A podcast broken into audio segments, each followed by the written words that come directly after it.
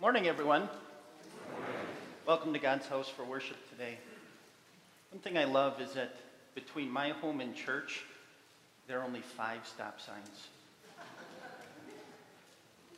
There's no shortcut. You just have to do that. That is the quickest way. But between your life and eternal life, there are no shortcuts either. And the only way that works in Jesus is carrying your cross. We'll find out more about that in the readings as we go forward. Order of service is found in your worship folder and on screen. At this time, let's begin with our opening hymn, 704.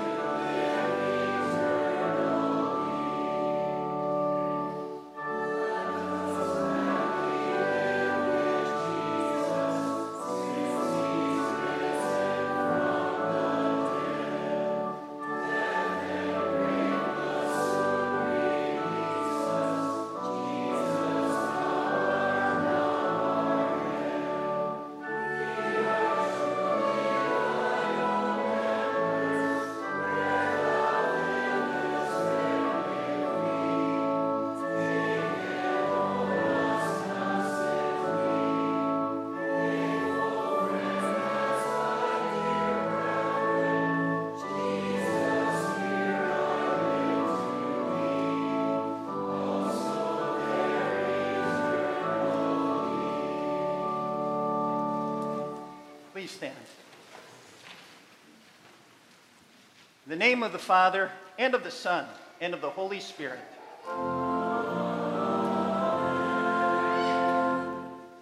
Beloved in the Lord, let us draw near with a true heart and confess our sins to God our Father. asking Him in the name of our Lord Jesus Christ to grant us forgiveness. Holy and merciful Father, I confess that I am by nature sinful and that I have disobeyed you in my thoughts, words, and actions. I have done what is evil and failed to do what is good. For this I deserve your punishment, both now and in eternity. But I am truly sorry for my sins, and trusting in my Savior, Jesus Christ, I pray. Lord, have mercy on me, a sinner.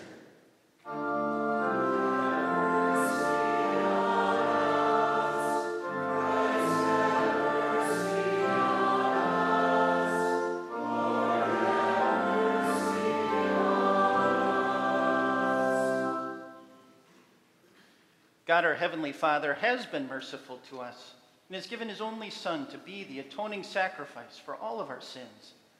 Therefore, as a called servant of Christ and by His authority alone, I forgive you all of your sin.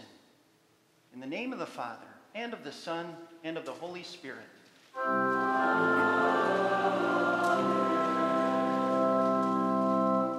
In the peace of forgiveness, let us praise the Lord.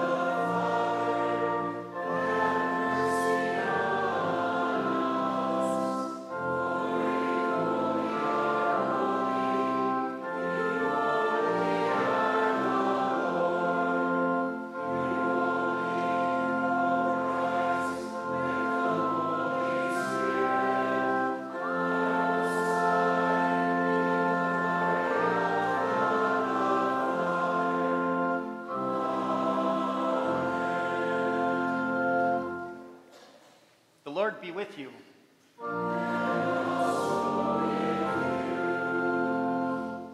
Let us pray. Almighty God, your Son willingly endured the agony and shame of the cross for our redemption. Grant us courage to take up our cross daily and follow him wherever he leads. Through your Son, Jesus Christ our Lord, who lives and reigns with you in the Holy Spirit, one God, now and forever.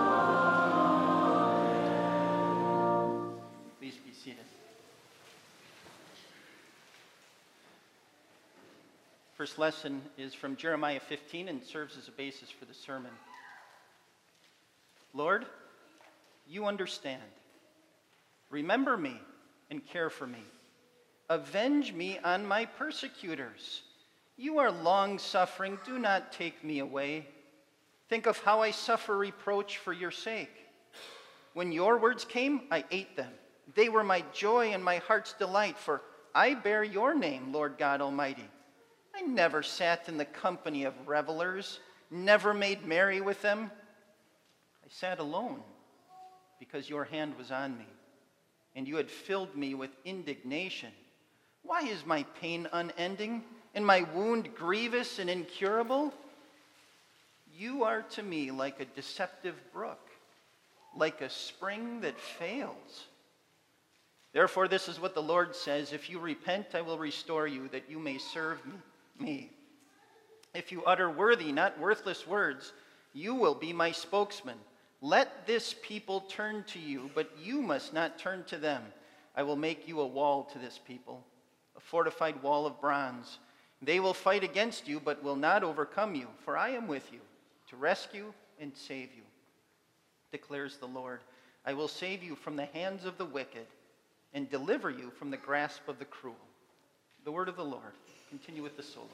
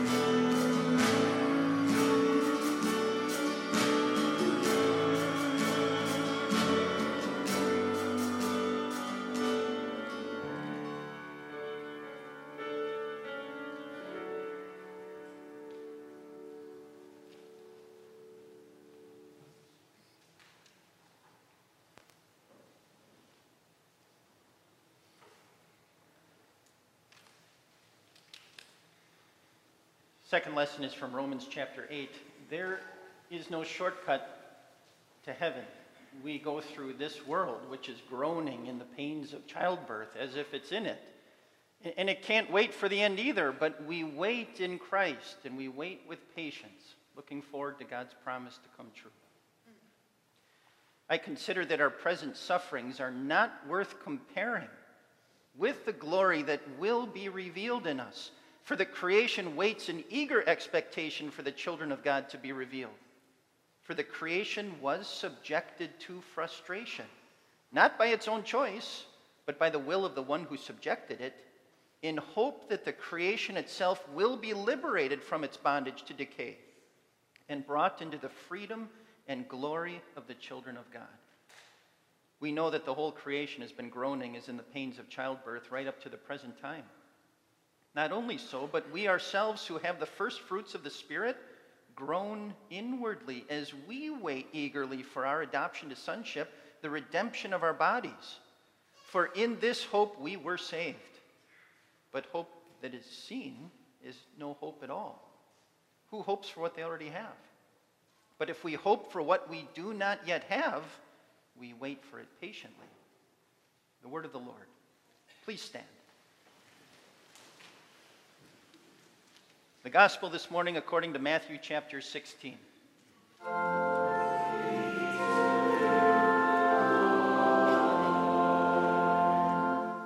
Jesus himself teaches us to be cross bearers.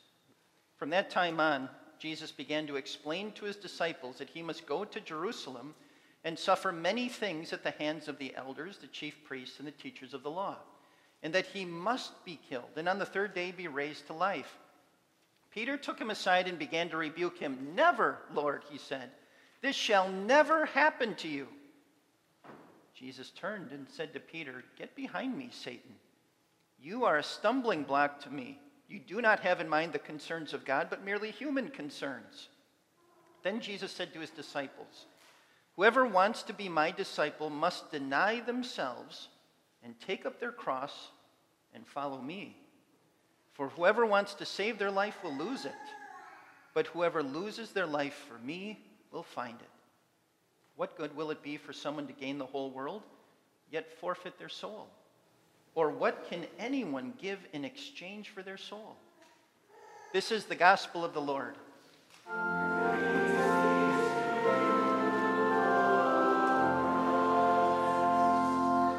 We join in the creed.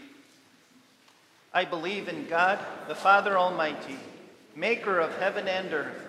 I believe in Jesus Christ, his only Son, our Lord, who was conceived by the Holy Spirit, born of the Virgin Mary suffered under Pontius Pilate, was crucified, died, and was buried.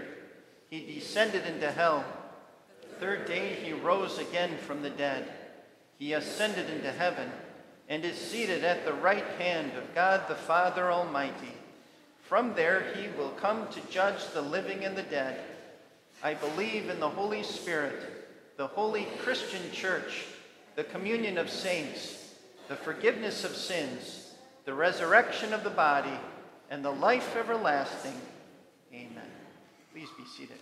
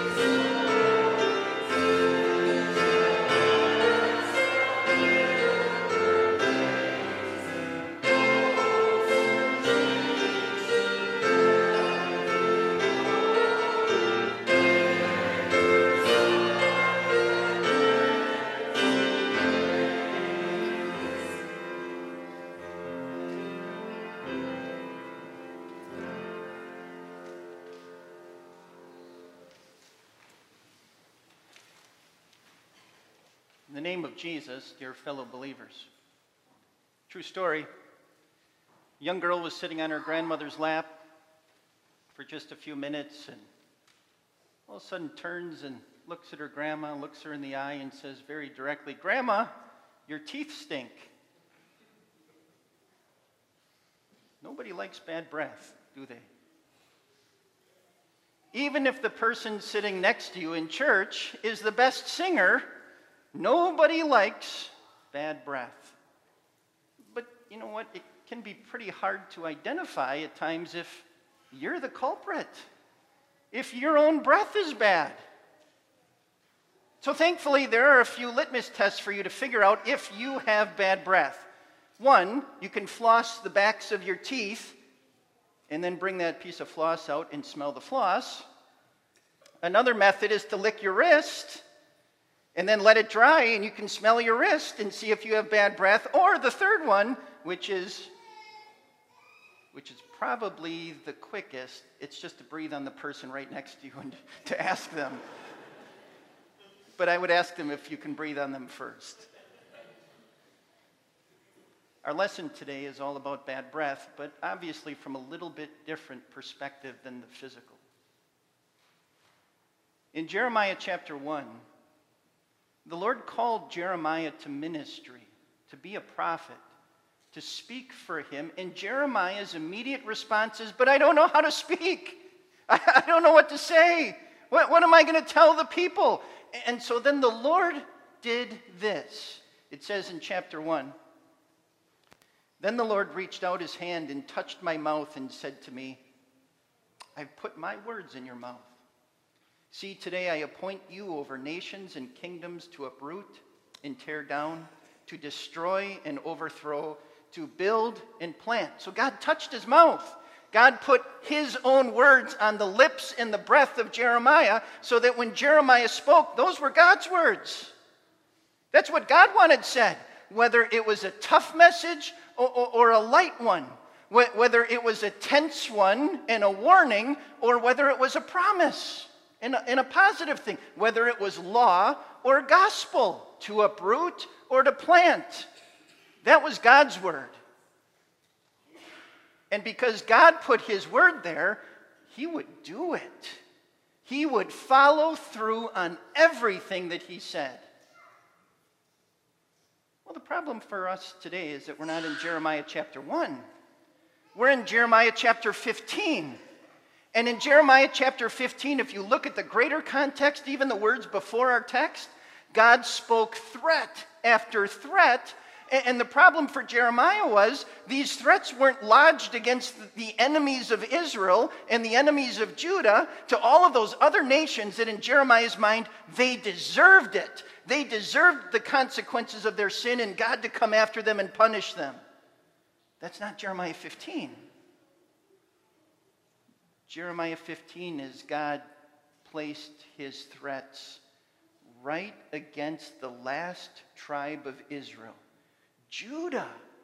The northern 10 tribes had already been carried off in 722 into captivity. They were gone, never to return. There was only one, one left, one kingdom, and that was Judah. And God lodged his threats against Judah throughout the whole chapter. And he said to Jeremiah, I want you to go share this tough message with the people. You can imagine Jeremiah. He's pitted now between God on the one side and the people on the other. These are people that were his acquaintances. These are people that he rubbed elbows with, that he knew, that he saw and waved at day after day. These are the people he would have to look in the eyes and tell them this difficult message. They already didn't like him. And to make matters worse, there were other prophets at Jeremiah's time too who were false prophets, and they kept bringing these happy, happy, joy, joy messages to the people. Oh, God's not going to be tough on you. He's going to be great with you. Everything's going. You, do you still hear that today too? God's going to do everything great. You don't have anything to worry about whatsoever. And you can imagine with all of these people, these false prophets whose mouths God had not touched, saying these lies in the name of God, which way are the people going to gravitate to? To the harder messages or to the fun ones? If religion was a business, and it's not, but if religion was a business, like a small business, and a competition, oh, Jeremiah was losing badly terribly. He was losing customers, he was losing clients. They were all going the wrong way. And now God gave Jeremiah another hard message to share with the people Hey, Judah, you're going to lose your temple, it's going to get smashed. You're going to lose your city walls, Jerusalem. Hey, people of Jerusalem and Judah, you're going to be carried off into captivity, and many of you are going to die, and your homes are all going to be demolished.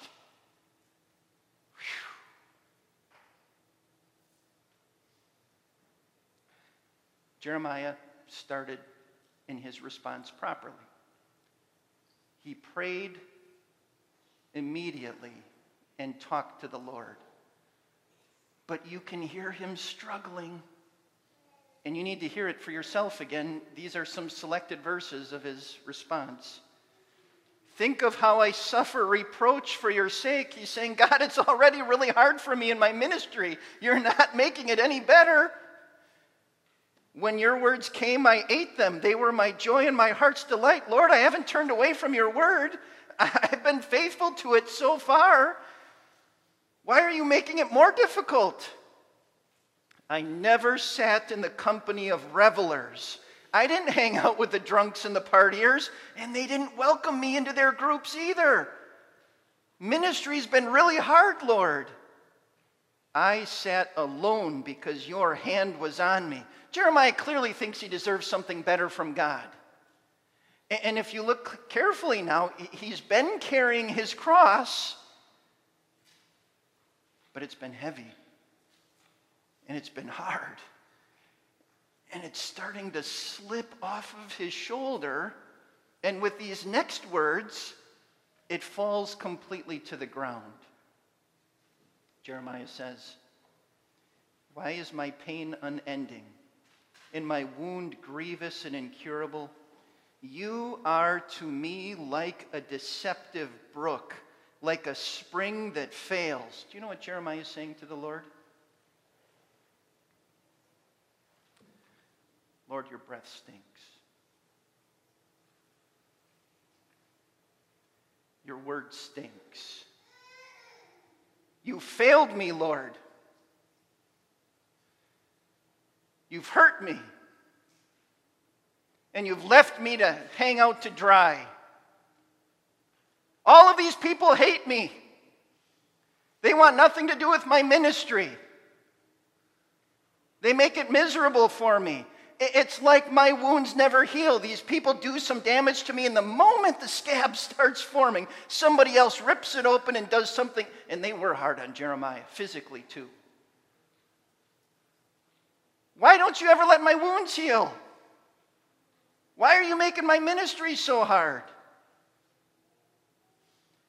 If you're familiar with the geography of the Promised Land, over in the Promised Land, people would understand either in concept or by experience what a deceptive uh, brook was or a spring that failed. You have to understand over there, water meant life or death. They were dependent on water. It, it, was, it was scarce. To have a well or to have a spring, just think your life, the whole life of your family, if you had a spring and it failed, I mean, that would have been disaster for you and your family if you had no more water. And so, what Jeremiah is saying is, Lord, I've been depending on you and you failed me. You're the problem.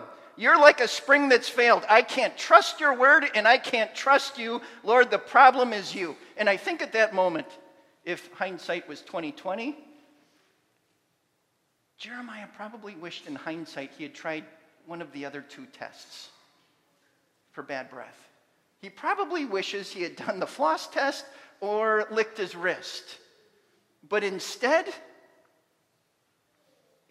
he prayed this harsh prayer and he breathed it right into the face of the Lord.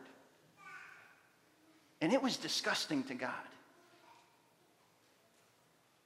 And the first thing the Lord did is he ripped away the job of prophet from Jeremiah. He lost his ministry. You cannot be a prophet of God. You cannot be a pastor who serves the Lord if you're not going to trust and speak his word. And the second thing the Lord did is he called him to repent. He pointed out Jeremiah's sin. He said, Therefore, this is what the Lord says If you repent, I will restore you, that you may serve me. Could you tell if your pastor has bad breath? Spiritually speaking. Well, yeah, you can. Does your pastor, uh, sinner like everybody else, does your pastor repent for his sins? I sure hope so. Yes, they do. Can you tell if your pastor spiritually has bad breath? Well, sure you can. That's why there are Bibles in the pews. That's why we print the text right in your bulletin. That's why we invite you time and again to Bible studies so that not only can you grow in the Word, but that you can evaluate this and make sure this is what God is saying, that they're speaking God's Word faithfully and truthfully and lovingly. You can see that. But as long as we're on this subject of bad breath, I think we got to keep pressing it because it's easier to tell when somebody else has it. Can you tell if you have it? Because the Lord, through His Word, wants to reach out and touch your heart and mouth as well. And are you somebody then who is listening and taking these things to heart, or are you that kind of person who says, boy, I, I get to determine whether I like this section or not, whether I'm going to listen to this section or not, or whether I see what God is saying there about practicing His word in this way, but I'm just not going to do that. Are you the deceptive brook? Are you like the spring that fails? Did you know that there are people in this congregation who won't let me come on their property? There are people who won't return my phone calls, my text messages, my emails. And we'll talk about this more next week. But historically, when somebody doesn't welcome the person who comes in the name of the Lord to bring God's word faithfully, historically, that's grounds for church discipline. Are you somebody who welcomes God's word, even the tough messages when it's applied to somebody else's family situation? But then when the tough messages of God's word come close to your house and your family, then we get weak kneed and wobbly hearted and very, very defensive. You see, we all can have bad breath, can't we? Spiritually speaking. And the remedy for Jeremiah that God spells out is the same that he spells out for each one of us repent. And God promises when we turn from our sin and we turn to Him that He'll restore us because you have His word on it. God promised you that He would do that. And he promised you his son Jesus, who did exactly that. That with his whole life, every breath he took, all the way till his dying breath, where he took up his cross, and that's where he gave it from, his holy breath, every word that he made, every word that he said, till his last one. It was a life that was lived for you, to be your substitute that he could die on the cross and completely take away your sin, my sin, and the sin of the whole world. So that in Jesus, you would find forgiveness for anger, for hostility, for turning away from the word, for being more, wanting to be more chummy with the world and have, have worldly friends, even if they're not the nicest, greatest people. That, that you would find forgiveness for all of your sin, including having a foul mouth. Because Jesus forgives sinners. The wellspring of forgiveness in Jesus Christ is a brook and a spring that never fails. And through faith in Jesus Christ, crawl up on your Heavenly Father's lap and breathe in the Word of God that just never stinks. That's actually what God said to Jeremiah, too. After forgiving his sins, he tasked Jeremiah again Take up this word, he said. If you utter worthy, not worthless words, you will be my spokesman. Let this people turn to you, but you must not turn to them.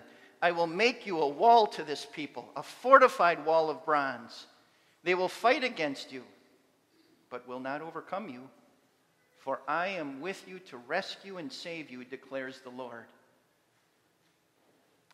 One of the hardest things people tell me is it's hard to share the Word of God. There are so many people that don't listen, they get stubborn today. And you get family members too and relatives that are stubborn. In application, this is our cross from the text. Christ is leading us to not be afraid of those in our circles around us. This is God's Word. This is His truth. It's the word on which we base our hope and our salvation revealed in Jesus Christ, and it will not fail. He will honor his promises, even if the world rejects it. Oh, there's captivity coming right around the corner, and the kind that's coming, it's not a Babylonian captivity that Jeremiah and the Judeans faced, it's an eternal captivity. And I don't want any of God's people. I don't want any of my relatives, any of my worldly friends to go there. Speak the word. Take up your cross.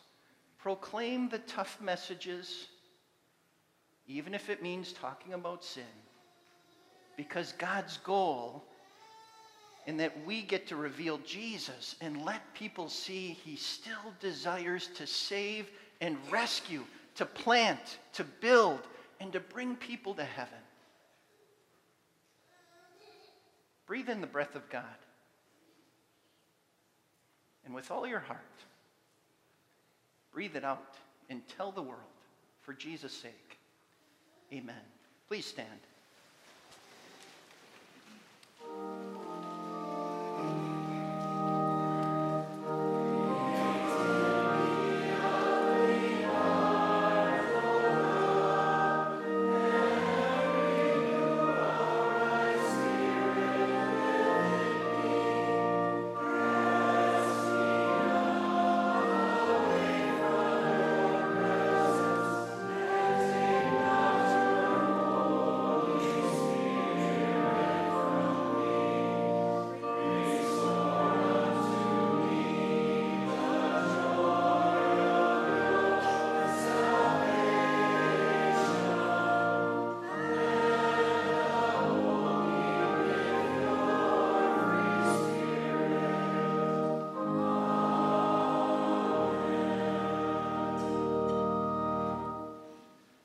Lord our God, you are wise and powerful, good and gracious. Your mercies are new every morning. Each day you open your hand and provide for the needs of your children on earth.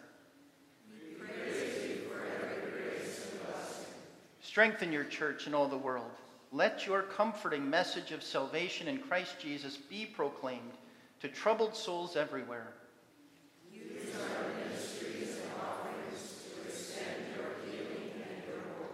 We bring you our requests for the various structures of our society. Bless our national, state, and local governments.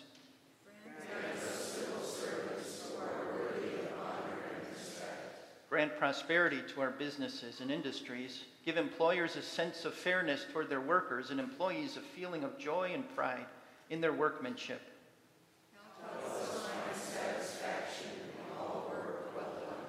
Invigorate the schools of our land Give success to every effort that helps students read, think, and communicate in ways that will promote an informed and responsible citizenry. Arouse curious minds to discover the wonders of your created order.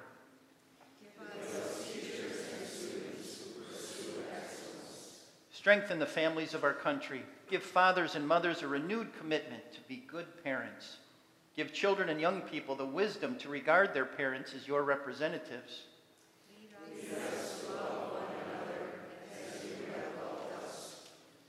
Lord, we praise you for the Christian life of Sharon Herzog, and that now, in her death, you've brought her to your side. Comfort those who mourn and give strength by your gospel that you are the resurrection and the life. Bless Emerson and Miles and their baptisms and second service today, that they depend on Jesus Christ all their days. And in these last days, lead people to your word and to receive it with thanksgiving. And use us, Lord, in our lips to proclaim it. Hear us, Lord, as we now bring you our private petitions.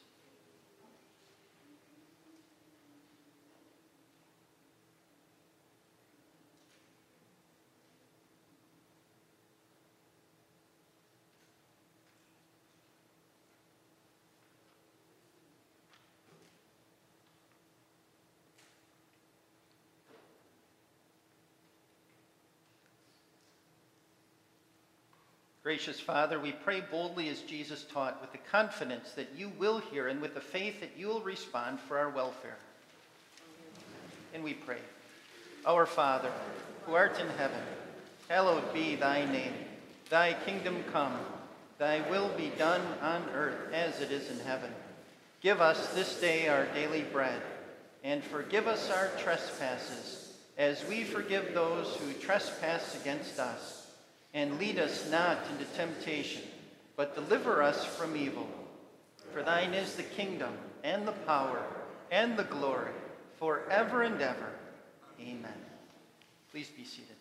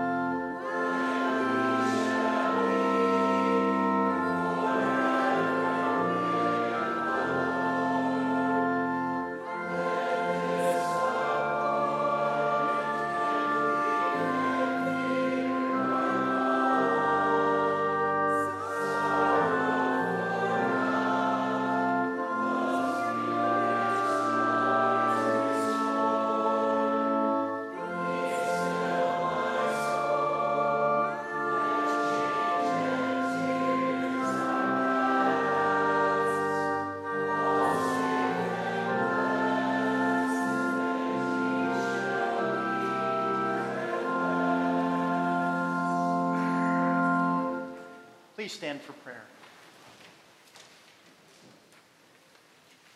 Almighty God, grant to your church the Holy Spirit and the wisdom that comes from above. Let nothing hinder your word from being freely proclaimed to the joy and edifying of Christ's holy people, so that we may serve you in steadfast faith and confess your name as long as we live. Through Jesus Christ our Lord, who lives and reigns with you in the Holy Spirit, one God, now and forever.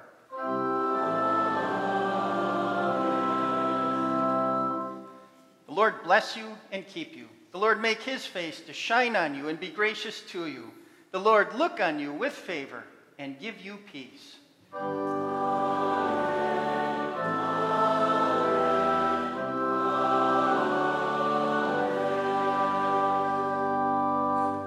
For remaining hymn, we're going to sing verses 1 to 3 and verse 6. They're correct on the screen, it's just not put in your worship folder. Please be seated.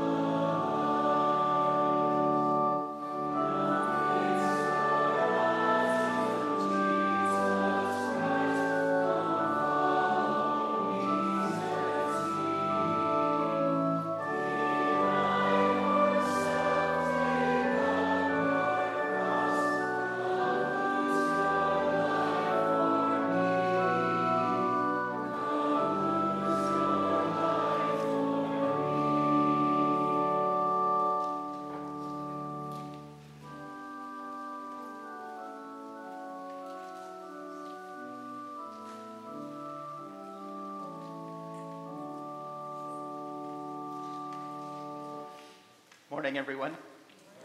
Welcome to guests and visitors. Glad you could come. Please come with us again. And I was not implying that there was bad breath over here by one of our best singers. So. No, I was drinking coffee right when you said it. Terrible. It's bad. Stay away. Somebody must have looked online too to what the sermon theme was going to be and, and gave me two mints this morning as well. So. A couple of announcements uh, for you for this week. We have uh, Bible study this morning. We're starting a study on the book of Revelation, and that's going to take us uh, quite a while, probably into the first part of December. And we are going to be down in our new harvest room. It's all set up, and uh, there are some sheets down there for Bible study as well in the first row. You can check that out.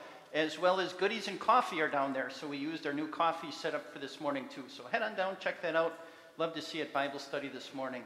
Then uh, a week from today, Sunday school starts. You can still register for that. Pastor Bodie wanted me to mention that. And then I believe it's this Wednesday. Hopefully I have that date right. But catechism, public catechism starts as well.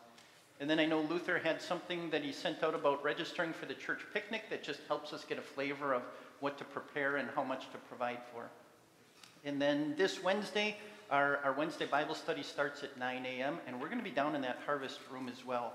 And I'll make sure one of those doors uh, is unlocked so that you can come into that, that entrance uh, far south part of the campus.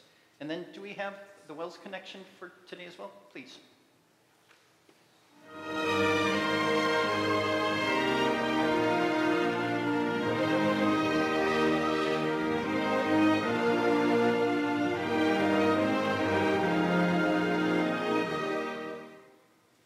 Hi, I'm WELS President Mark Schroeder.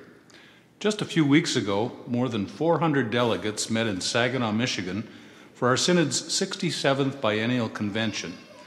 The goal was to celebrate God's blessings on our past ministry and, importantly, to set in motion our church body's plans for the future. Brothers, I hereby declare that this convention of the Wisconsin Evangelical Lutheran Synod is now in session. The theme for this convention, Embrace the Cross, Anticipate the Crown, reminds us of our most precious blessing and our most important message as a church body. We preach Christ crucified. We deliver the goods via word and sacrament. Let's die to all of it, to anyone and anything other than Christ crucified. There he saves, there he promises to us a crown. Just share a brief summary about where these new starts were approved 2023 is the first year of our Synod's ambitious initiative to start 100 new home missions and enhance the mission endeavors of 75 other churches during the next 10 years. Nine of the new home missions have already been approved. One more will be approved this fall. Those people who are lost aren't raising their hands and they're not saying, Send a pastor to us, send a pastor to me. I don't know the gospel. I want you to tell me about the gospel. And so there's this, this balance that we recognize that we want those who are being served with the gospel to continue to be served with the gospel. But equally important is the importance of those who don't know the gospel and don't know Jesus. Our Synod's ministry financial plan, approved by the delegates and supported by generous congregation mission offerings and special gifts, provides resources to maintain and grow the exciting opportunities we have to share Christ's love through our areas of ministry during the next two years. The Lord has blessed us immensely with gifts, and uh, it's, it's uh, good to see that and, and to see the, the reports given uh, and, and what they contain. A high point of the convention was the declaration of fellowship with the Obadiah Lutheran Synod in Uganda. Fellowship is a great blessing from our Lord and something He wants to give us. And the affirmation of fellowship with a church body in Latin America called Iglesia Cristo WELS Internacional. Lo único que pasa por mi corazón y por mi cabeza es mucha alegría.